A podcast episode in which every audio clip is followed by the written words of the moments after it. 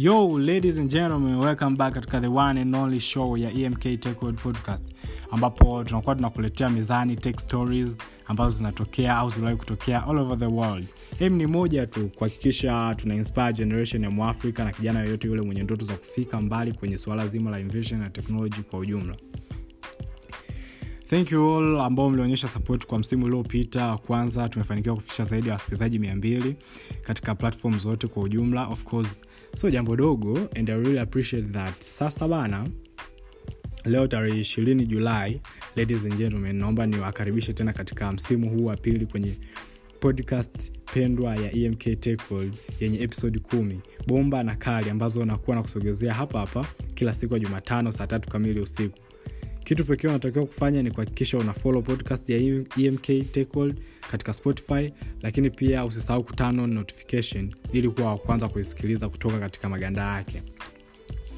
Lakini pia katika google podcast ukisha search emk Tech watakuletea podcast. Hakikisha una subscribe pia ili uendelee kukaa kitaalam na infotex za kibabe kabisa kutoka katika emk Tech World of course mimi nilikuwa bado sijajitambulisha. You just know unasikia sauti ya the one and only mr technology.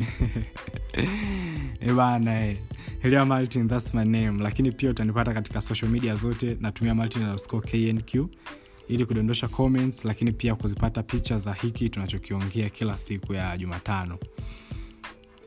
Alright kama nilivyokuambia don't plan to miss this. Guess what episodi ya kwanza inadondoka nchini marekani katika jimbo la california ambapo kampuni moja ijulikanayo kwa jina la mojo vision iliyoanza harakati zake mnamo mwaka 215 za kutengeneza smart contact lens au kwa lugha rahisi tunaweza sema ni lenzi ambayo itakuwa inagusana na mwili wa mtumiaji. Of course lenzi hii inavaliwa moja kwa moja kwenye jicho au macho ya mtumiaji ili ili kumwezesha mtumiaji kufanya mambo mbalimbali Uh, lenzi hii imeundwa na chip ndogo betri pamoja na redio yenye gigahertz tano ambayo ina uwezo wa kutuma taarifa katika device kama vile simu au saa janja ya mtumiaji.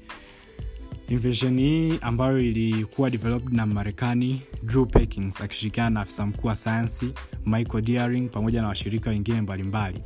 Invention hii imetajwa na mamlaka za chakula na dawa za nchi hiyo kuwa kifaa bora kuwahi kutengenezwa kitakacholeta tija ndani ya miaka kumi ijayo.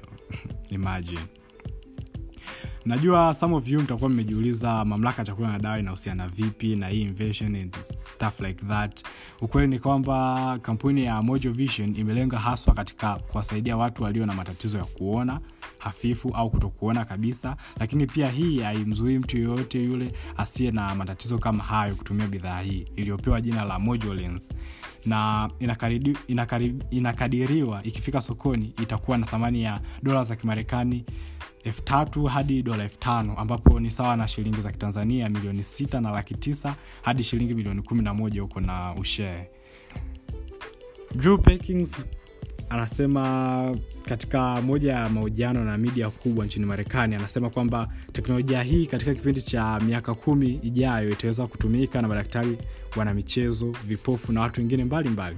Na hii italeta picha na hii inaleta picha namna gani watu wanaangaika duniani kubuni vitu vitakavyokuwa na msaada wa binadamu. Don't hate be inspired. Natamani kuona waafrika wengi tunafanya invention itakayohit vyombo vikubwa vya habari duniani kote na yenye kuleta tija katika humanity. And that is for today. I got no more word to say kuhusiana na hiyo story but kabla sijakuacha naomba nikuache na hii funzo kutoka kwa mwanamama nguli wa tasnia ya utangazaji oprah winfrey. Aliwahi kusema na mnukuu anything you can imagine you can create. Mwisho wa kunukuu.